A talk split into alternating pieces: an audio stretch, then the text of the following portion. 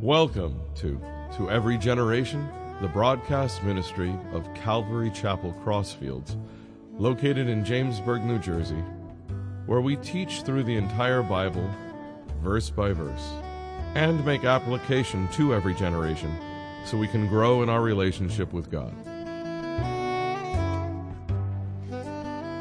This morning we're going to be in Luke 10. And the last time we covered the parable of the two debtors. This was really a really neat illustration in a parable form that Jesus did about repentance, God's forgiveness, his love, compassion. And what we found in that parable was also others from the outside that are judgmental. And, you know, we see this in society. God particularly forgave this woman, wiped away her sins, and others in society were trying to hold her in a position, and it was very unfair. This morning we're going to be in the parable of the Good Samaritan, and this is something that even unbelievers, the unsaved, are very familiar with. It's a very common, uh, commonly understood parable. Uh, unfortunately, people make applications today that maybe don't know the scripture that it really doesn't fit. This parable really expresses two things religious presumption for those that are in religion, that have a presumption that they're good with God because they do rites and rituals. We're going to see what Jesus says about that. We're also going to look at religious hypocrisy. Um, those that have a, you know, they, they're so, they scrutinize every little thing that they tithe and every little rite and ritual, but they don't have compassion for their fellow man. And that's a problem. So as we look at this, you know, we, we can ask our own questions to ourselves is, where do I fit in? You know, uh, am I a good talker when it comes to Christianity, but when an opportunity comes to help, to show love or compassion, do I also walk the walk? And we'll look at this in three parts. So let's jump in. Luke 10, starting with verse 25. And behold, a certain lawyer stood up and tested him, Jesus, saying, Teacher, what shall I do to inherit eternal life? He said to him, What is written in the law? What is your reading of it? So he answered and said, You shall love the Lord your God with all your heart, with all your soul, with all your strength, and with all your mind, and your neighbor as yourself. And he said to him, You have answered rightly. Do this, and you will live. But he, the lawyer, wanting to justify himself, said to Jesus, And who is my neighbor? And Jesus answered and said, A certain man went down from Jerusalem to Jericho and fell among thieves, who stripped him of his clothing, wounded him, and departed, leaving him half dead. Now by chance a certain priest came down the road, and when he saw him, he passed by on the other side. Likewise a Levite, when he arrived at the place, came and looked, and passed on by the other side. But a certain Samaritan, as he journeyed, came where he was, and when he saw him, he had compassion on him and went to him and bandaged his wounds, pouring oil and wine. And he set him on his own animal, brought him to the inn, took care of him. On the next day, when he departed, he took out two denarii, or two days' wage, and gave them to the innkeeper, and said to him, Take care of him, and whatever more you spend, when I come again, I will repay you. So, which of these three do you think was neighbor to him who fell among the thieves? And he said, He who showed mercy on him. Then Jesus said to him, Go and do likewise. So the first out of three is the antecedent or the context. And what happens? If you look at your chronological Bible, um, the event that, that just preceded this was the 70 that Jesus sends out. And people say, they scratch their head and they go, I thought Jesus had 12 disciples. Well, towards the end, Jesus' teachings became ramped up, they became more difficult. But Jesus started probably with hundreds of disciples. And for some today, when they look at ministries that want to grow tremendously, they're curious about that doesn't make any sense based on what we see today in, in, in, the Christian culture. But he had at one point 70, and he sends them out two by two. Sort of like a field training for the disciples, you know. They come back, he debriefs them, he tells them how they could change their methodology, sends them out again. And this is really neat because many organizations use this type of training, hands on, in the field, and they don't realize that it comes from Jesus. Pretty neat. A lot of stuff in that. And then a lawyer comes. Now, a lawyer in those days was a part of the religious echelon. He was an expert in rabbinic law, in God's law, in the Old Testament. And he tests Jesus. Now, this wasn't uncommon to test teachers. And there was a lot of robust debate in those days. You know, I see the United States, too, um, started with a lot of robust debate if you look at some of the founding fathers and documents and such. And sadly, today, especially on college campuses, they're trying to stifle debate that doesn't fit with someone's narrative. And then we're trying to streamline debate to only be on one side. And that's actually chilling, it's frightening. But you see this robust debate back then, and he tests Jesus. He asks him a question. Now, I believe that he did this for two reasons. Number one, Jesus' ways were unorthodox. The religious system had their set ways of doing things. It became stale, it became corrupt. If you look at non biblical sources, secular sources, they'll tell you the same thing. So, what is this Jesus doing? You know, he claims to be the Son of God, he claims to be the Messiah. You know, he, he tests him, he has questions for him. The second thing, as we see, and we read it, is that he tried to justify himself. Okay?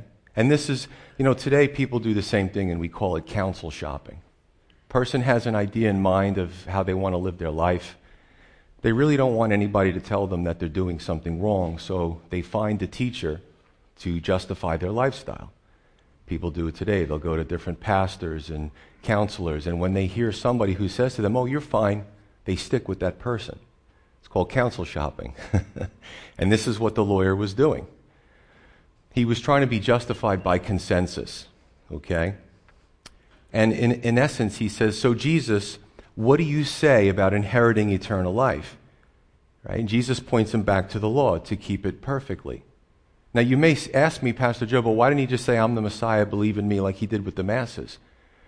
Because this is amazing. God knows our heart. Jesus knew this man's heart. He knew that if he said that, he, he wasn't going to listen. Some in that time, the religious system, they pretty much worshiped the law. They worshiped, they worshiped the law more than they worshiped God. So what Jesus did is he took the circuitous route. He didn't expressed to the Messiah, he said, go back to the law, because the law will point to the Messiah. So that's where he's taking him. He's showing him the man's failures. And what do we know about keeping the law? We know that even the Ten Commandments, we can't keep them perfectly. Jesus showed us in the Sermon on the Mount that even if we think about hurting somebody, if we get angry to the point of having thoughts of hurting them, even though we didn't do it physically, it's still a sin. And so, what does that do? it points us to the fact that we can't do it on ourselves. We need a Savior, we need a mediator. So the lawyer goes to this highest principle two things. He says to Jesus, How do I inherit eternal life? Jesus says, Well, what do you say about it? And he goes, Well, two things love God and love my neighbor. So love God, Deuteronomy 6 5. And I get the impression that the lawyer thought he had this in the bag. He thought he had this wrapped up. And we're going to see that he didn't he, on, on either count. And as sinners, I don't believe we have the capacity to truly love God on an ongoing basis because we're sinful flesh. You know, God's love for us is always going to outweigh any love that we might express towards Him. You know, the religious person thinks he has loving God covered based on his rites and rituals. Okay? And the emotional person thinks they have loving God covered based on their feelings you know, our feelings can deceive us. I love God. It's like a visceral, you know, I feel this, so therefore it must be true. Well, what does God say about loving God? That's interesting. Now, whether we look in the Old Testament or in the New Testament, it's the same answer. If we can go and turn to John 14, John 14, 23 through 24. Jesus answered and said to him, If anyone loves me, you really love the Lord? You really love God? He will keep my word, obedience. And my Father will love him, and we will come to him and make our home with him. Very personal, personal, relational God. He who does not love me does not keep my words, and the word which you hear is not mine, but the Father's who sent me. And I liken this to, to an earthly relationship. And you're going to laugh because it's going to sound ridiculous, but then I'm going to make the comparison. So if I go home and I worked, and I walk in the door, and, and I say, Hey, babe, how was your day? She goes, Well, I'm really stressed out. You know, the garbage is full. Your son needs help with his homework. The dogs need to go out. I know just the thing. I go out, I come home with a bouquet of beautiful flowers. She goes, Yeah, they're really pretty, but the garbage is on the floor now. The dog's peed in the living room, and your son is getting frustrated. I know just the thing.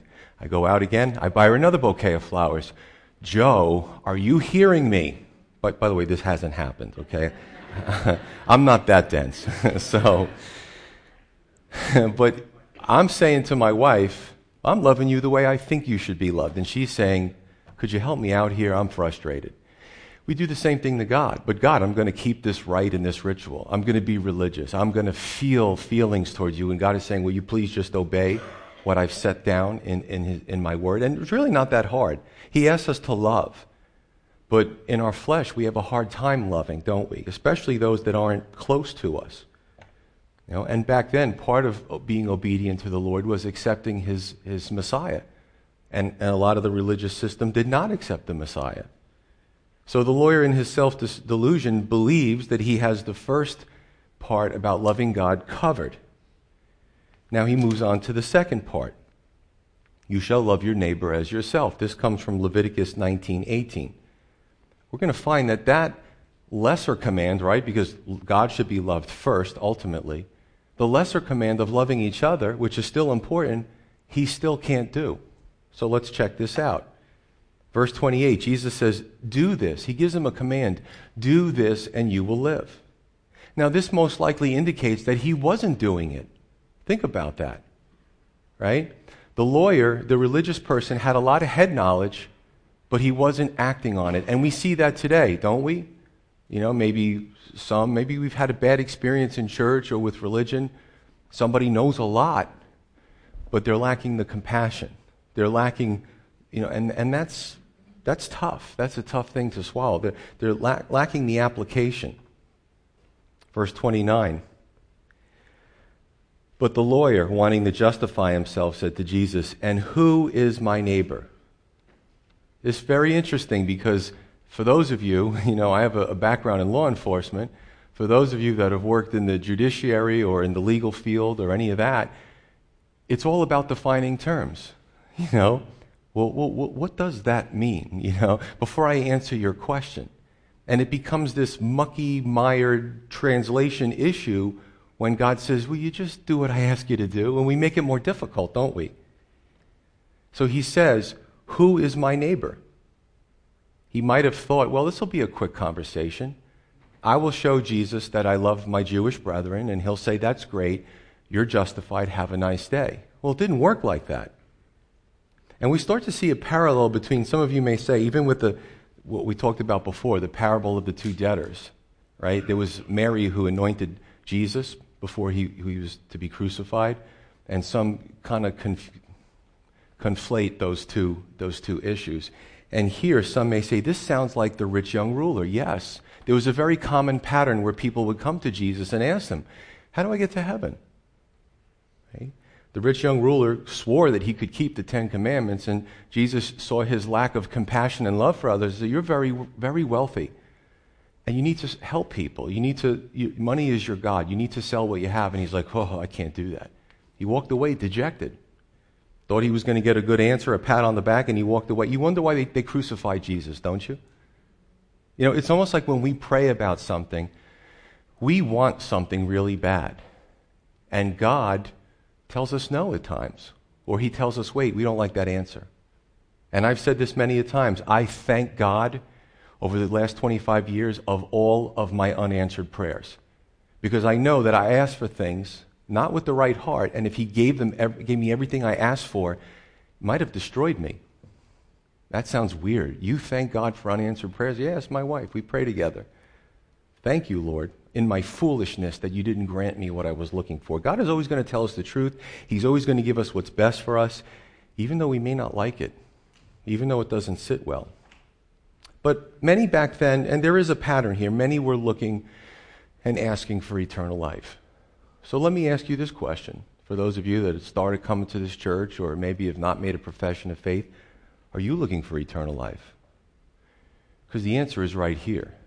The answer is in Jesus' words. We live in a post Christian, a post modern society. We're so enlightened. The world is falling apart, but we're so enlightened.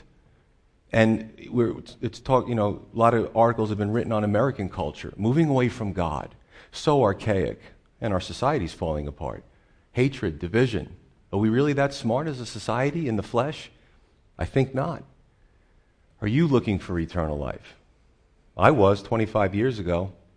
And then when I found it, I thought to myself, should have done this earlier. What, what prevented me? My own stubbornness. We continue. So the lawyer wants to justify himself, as many do today, as sometimes we do. And what do you hear the arguments? Hey, are you going to heaven? Well, I haven't killed anybody. How often do we hear that? I don't steal from people. I've never beat anybody. I should be fine. In your own mind, you're fine, but that's not how we attain eternal life. You know, the lawyer who, you know, I want to, I love my neighbor. I love people like me, who look like me who have the same culture as me. Jesus is like, not so fast. He challenges him. What is true love? You know, in the Greek, with the Bible, the language the Bible was written in, the word for love, there's four different words, and there's different layers of love. Here we talk about love all the time. People even say, love ya. It's the culture, you know. Is it really love? What is love? 1 Corinthians 13, 4 through 8, the Apostle Paul, in the Spirit, helps us to understand what love looks like. And we have to ask our, ourselves when I say I love someone, do I exhibit these qualities? Four, love suffers long, it's patient, it's kind. Love does not envy, love does not parade itself, it's not puffed up or arrogant, it does not behave rudely. It does not seek its own. It is not provoked. It thinks no evil. It doesn't rejoice in iniquity, but rejoices in the truth. Love bears all things, it believes all things, it hopes all things, it endures all things. Love never fails. Love, God's love is powerful, and the Bible says that God loved the world so much that he sent his Son to die for our sins, that whosoever would believe in him would not perish, but have eternal life. If you really meditate on that, God's love is an amazing love. He came down to the earth to reach a sinful and depraved world and culture, and he still does that. He still tries to reach us and draw us with his Holy Spirit. Here's another one, 1 John 4:20. It says, "How can we say that we love God but hate our brother?" So what's the natural Come on, let's let's get into this, you know.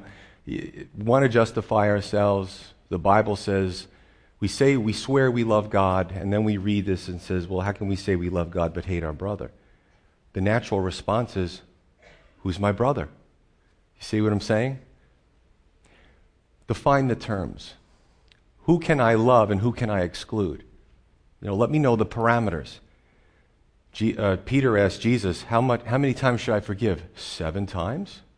Jesus is like, seven times 70. That's a lot of forgiveness. I don't know if I could do that. You know, who's my neighbor? Who's my brother? This is what we do in the flesh. We ask these questions. You know, prejudice is a funny word. And we're going to look at prejudice as we go through the parable. Prejudice can have a positive and a negative connotation. Now, as people of faith, hopefully, the majority, if not all, say, well, I'm not prejudiced negatively. I'm not prejudiced against others that aren't like me. But prejudice is like a circle. The positive part of prejudice is to keep people close and love those that are like us. And sometimes people of faith are guilty of the positive part of prejudice. See, when you elevate somebody really high, by comparison, you bring other people down. Okay? And Prejudice could mean I like people who look like me. I like people who speak the same language as me. I like people who eat the same foods as me, the same culture. It's a family thing, you would understand. It's an interesting term because we're going to look at the problem that the Jews and the Samaritans had with each other, and it was prejudice. They both couldn't stand each other. It became a racial sort of thing.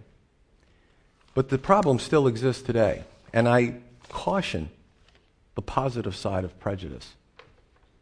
So Jesus is going to show the lawyer, and maybe some today, that we need to exhibit a love greater than we're already existing. Can, exhibiting. Can we do it in the flesh? No. That's why we have to be in the Spirit. Pray for more of the Holy Spirit. Because it's only by the Holy Spirit that we can come out of ourselves and be selfless and be sacrificial. Exhibit the type of love that I just read in 1 Corinthians 13. I want to read another scripture, Luke 6, starting with verse 31, on the rules of the kingdom of life. And he says, Just as you want men to do to you, do to them likewise. But if you love those who love you, what credit is that to you? For even sinners love those who love them. This is powerful. He's speaking to his followers, speaking to those potential followers, and saying, Of course, we love people that are like us, our biological family, people that look like us, right? But even unbelievers do that. Take the most notorious violent gang members, murderous they love each other. They are like family, but they're killers. You see what I'm saying? Jesus is basically saying, You're not doing anything special. 23 or 33. And if you do good to those who do good to you, what credit is that to you? For even sinners do the same. And if you lend to those from whom you hope to receive back, what credit is that to you? For even sinners lend to sinners to receive as much back. But love your enemies, do good, and lend, hoping for nothing in return, and your reward will be great. And you will be the sons of the highest, for he is kind to the unthankful and the evil. Therefore, be merciful, just as your Father also is merciful. Now, if you're new to the faith, you're new to the scripture, you might say, Pastor Joe, you're asking, first of all, I'm not, I'm just reading what Jesus said, some impossible things. And my answer would be to you is, that's correct. That's why we need to be filled with the Holy Spirit. Because can I tell you something? I, I haven't arrived. I'm not on some plateau when I leave here. I, I, go to some high mountain, and that's where I live among the clouds, and you know I float. It, you know, it doesn't happen. I need the Holy Spirit too, and I do pray, Lord, for more of the Holy Spirit, because only through God are we able to do this. We're so brainwashed our, in our culture to be negative, to be divisive, to be, and this is a 20, you watch the news, forget about it. You'll just get angry. It'll just make you hardened in your position. Not good. Here's the funny thing I looked up the word neighbor, right? Love your neighbor, God says. Well, that can be translated if you're looking for definition of the terms. Fellow man or fellow person, neighbor can be any person on the planet. Makes it a lot more difficult now, doesn't it?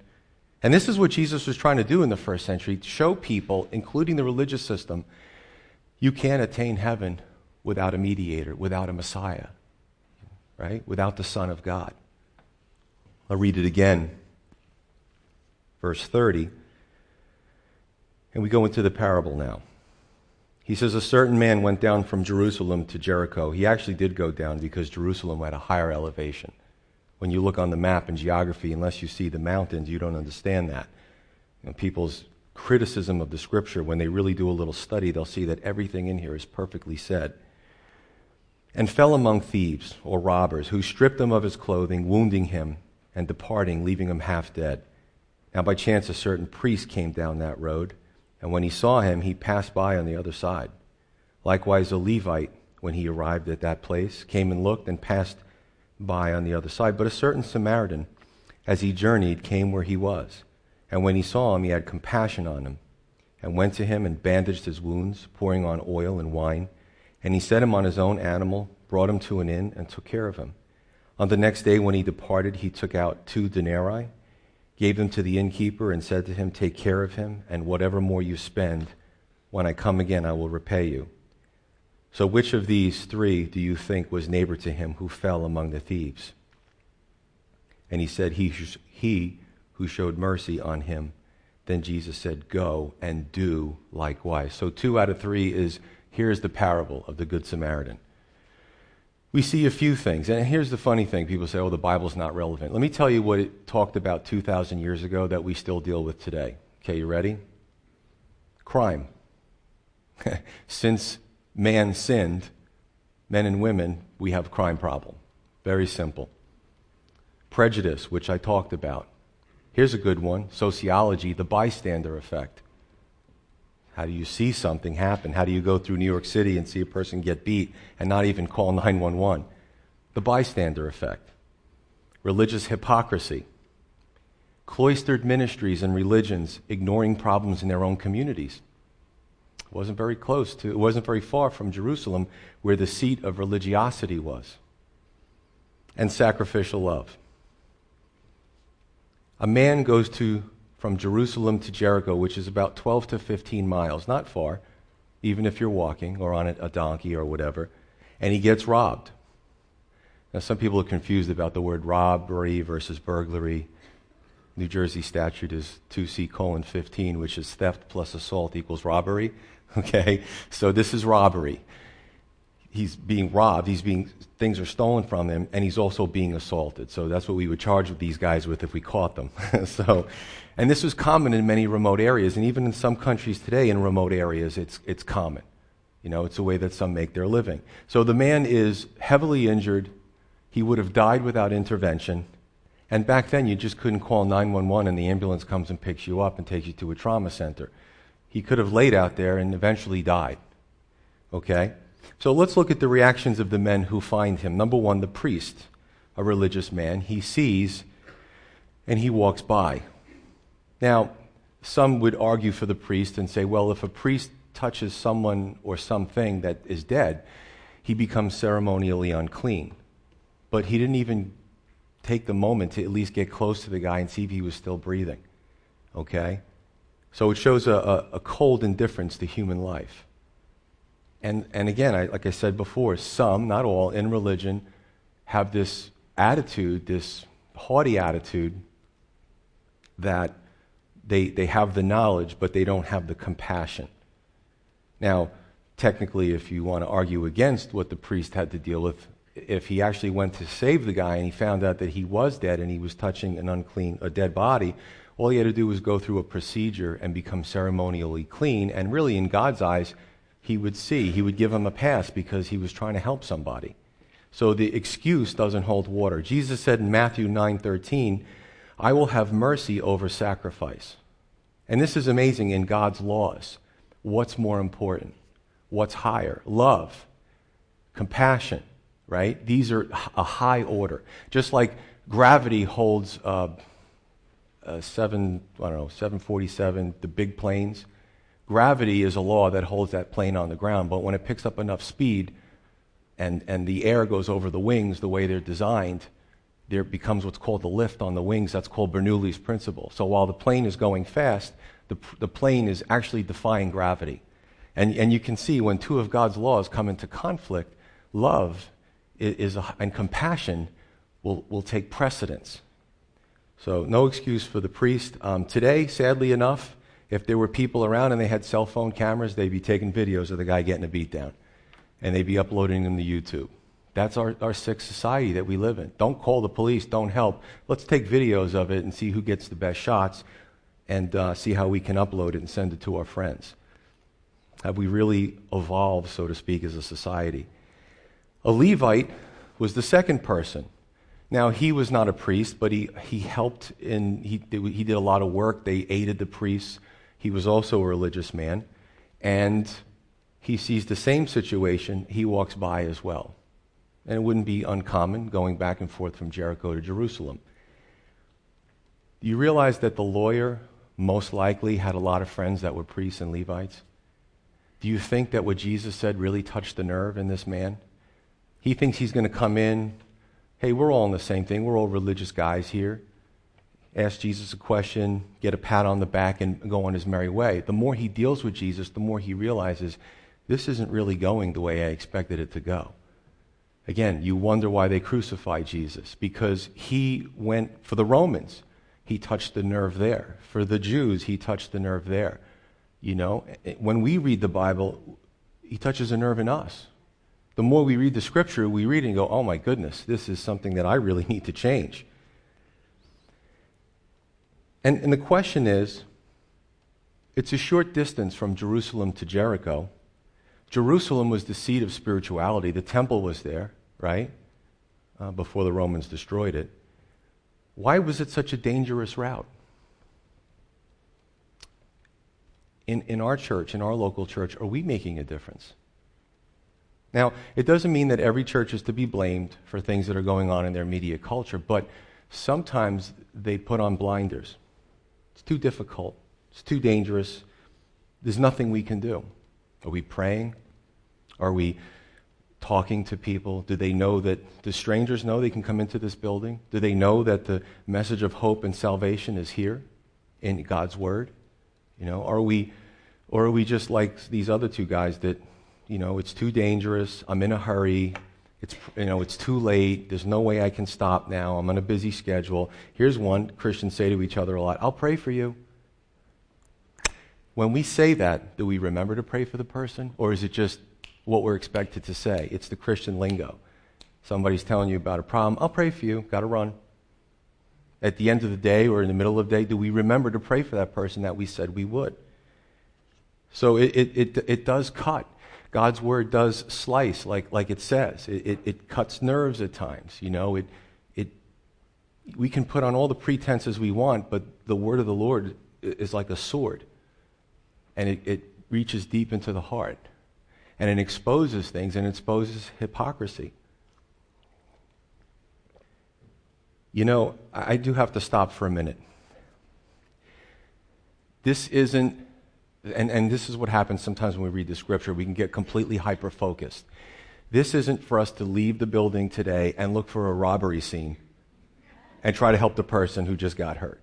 Now, it probably never happened in most of our lifetime, the statistics pretty much show.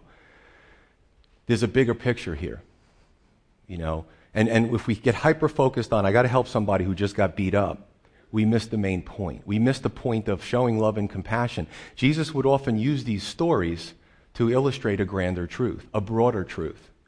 And the question is when we leave and we pray and we go to do our duties during the week, do we have compassion? Do we have empathy? If we're up and somebody's down, do we consider them? Now, the, I, can't, I can't help but say, but the law enforcement officer in me says that, especially ladies, and there are a lot of scams out there, especially for young women, to, to abduct them and such. So, I mean, if you're on a, like a dark road and somebody's laying in, in the street, it's possible that somebody's waiting in the woods to, when you get out of your car, to take you. So call 911, keep your doors locked. so, again, are you, I'm not negating what Jesus is saying. Again, Jesus is expressing a broader truth. Because we could, we could do the same thing. Well, who's my neighbor? Well, who's my brother? Well, I didn't see a robbery scene the last few months, so I'm good. But has our MO, has our mannerisms changed towards other, hum, others in humanity? Are there small ways that we can help somebody? These are all questions that we can ask. Now, the third person that comes is the Samaritan. Understand that the Samaritan and the Jews had a visceral hatred for each other. And I'll give you a quick history lesson.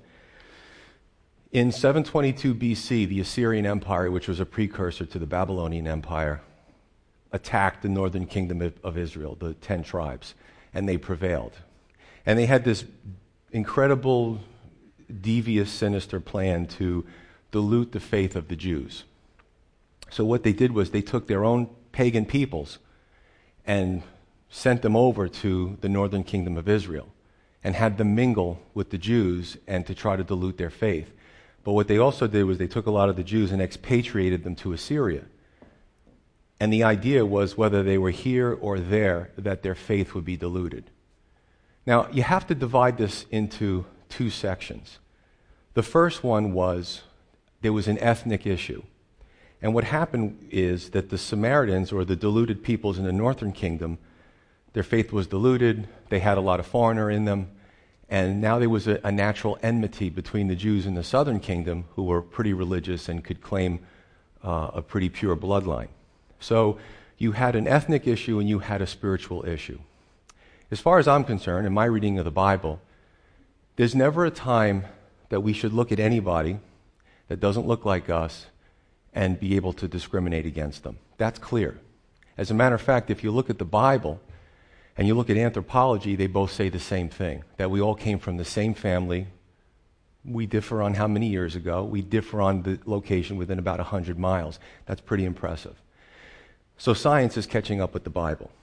God made a, a human family with a lot of genetic and DNA diversity, and the more that people procreated, the difference in, of, the, of the code would come out in skin tone and fat folds and um, you know different things of the human characteristic. But we're all humans. We're all from the same family. So let's put that aside. That was wrong.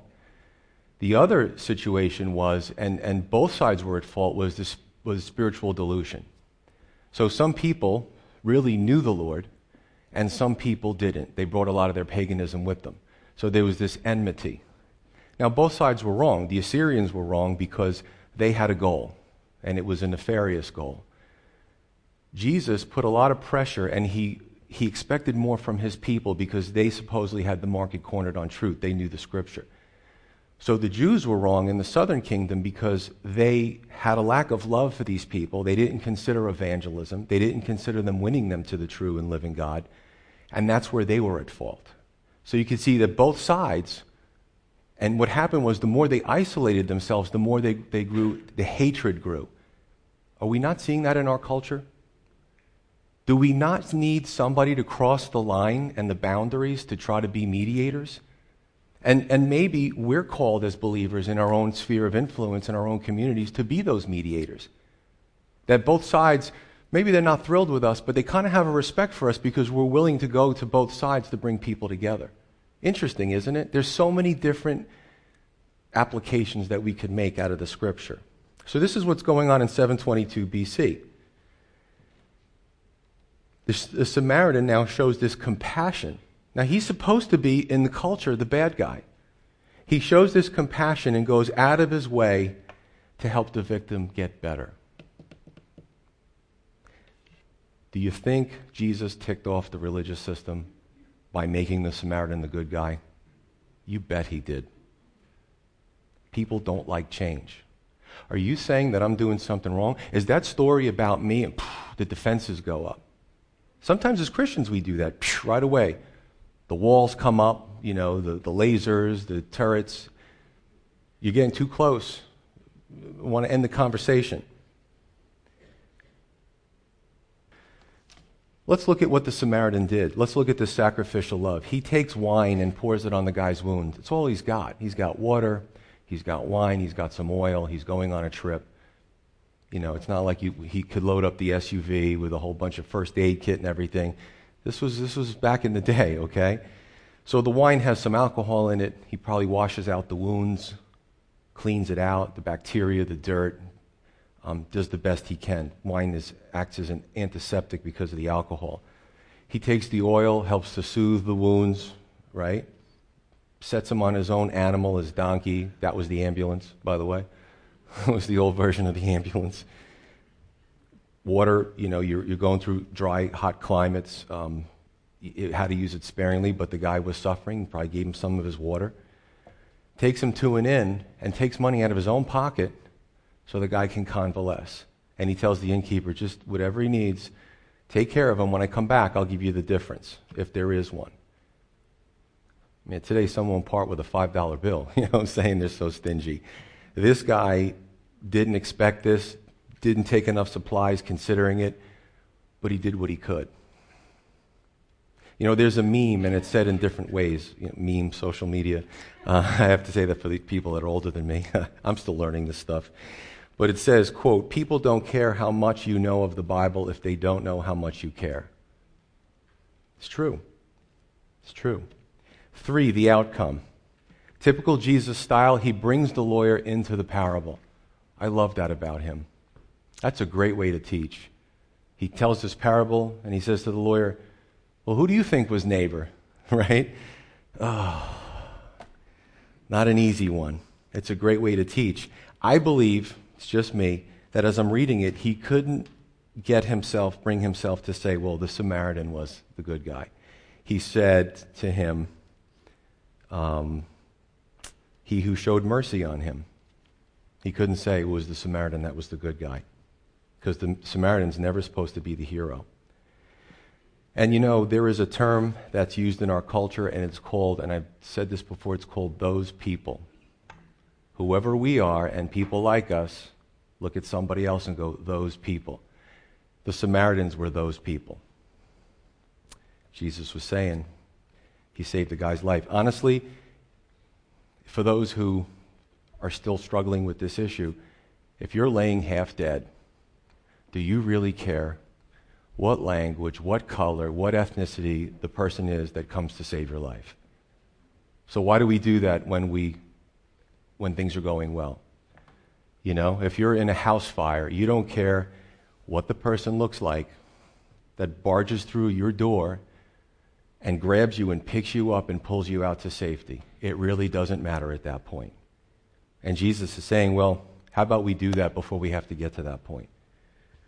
So, a few things that we can look at, four points that I want to make is out of the priest, Levite, and Samaritan, who are we most like? Are we too busy to help, to get involved?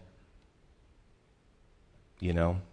Similar to the parable of the two debtors, you can see religious presumption. Well, because I do these things, I'm good with God. Not if you don't have love and compassion. Religious hypocrisy. All knowledge, no love. You know, I find today that even in, when I look at TV and, and politics, you find that, that those scream the loudest about the poor, and you find out their backgrounds, they're making an awful lot of money off the poor, and it's so sad. Jesus even said, The poor you will always have, because humanity doesn't want to fix the problem.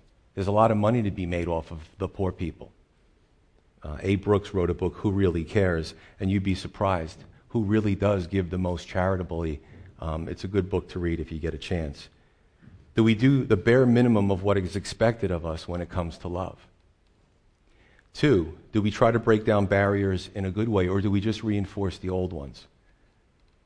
Do we only hang or place a high importance on people like me, like us? Three, are we doers or are we, are we just talkers, talking a situation to death? James 1 says, especially the, the person of God, so to speak, who talks a good talk, a good game, but doesn't do, James 1 says that if that's us, we're deceiving ourselves, we're fooling ourselves. D.L. Moody, the great preacher many years ago, went out on the street corner and just started sharing the scripture.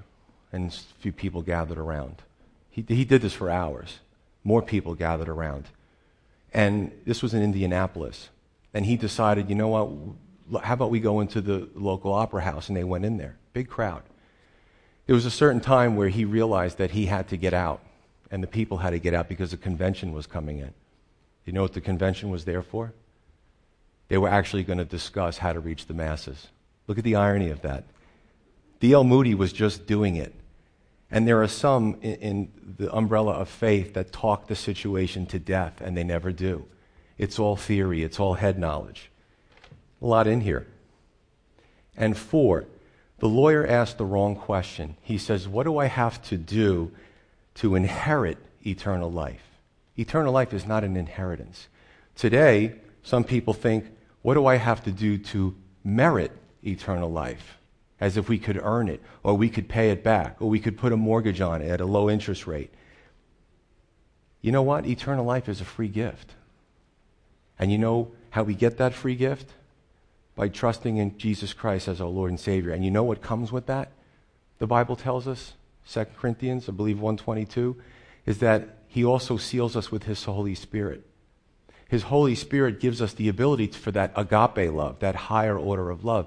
And you'd be amazed when you become a Christian and you're really walking with the Lord, and five years goes by, and you look back and you go, I'm not the same person I used to be.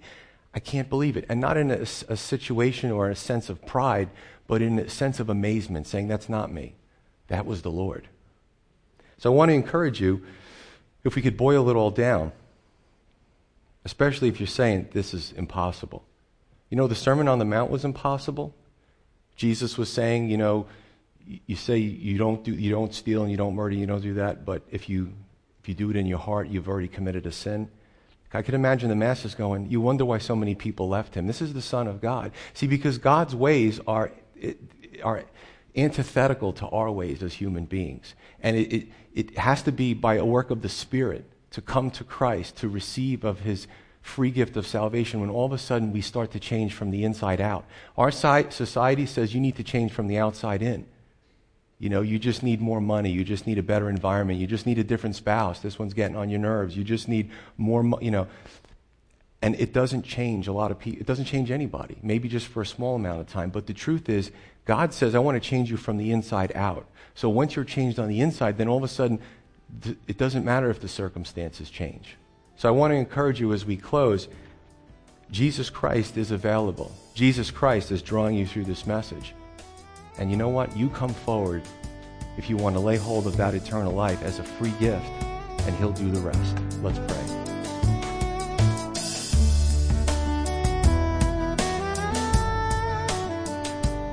You've been listening to To Every Generation from Calvary Chapel Crossfields. We're located at 15 Half Acre Road in Jamesburg, New Jersey. We meet for Bible study Wednesdays at 7:30 p.m. and Sunday service begins at 10:30 a.m. On Sundays we have children's church for all ages in addition to infant and nursery care. You can find out more about the ministry here at Calvary Chapel Crossfields by going to cccrossfields.org. Thanks for listening and may God bless you.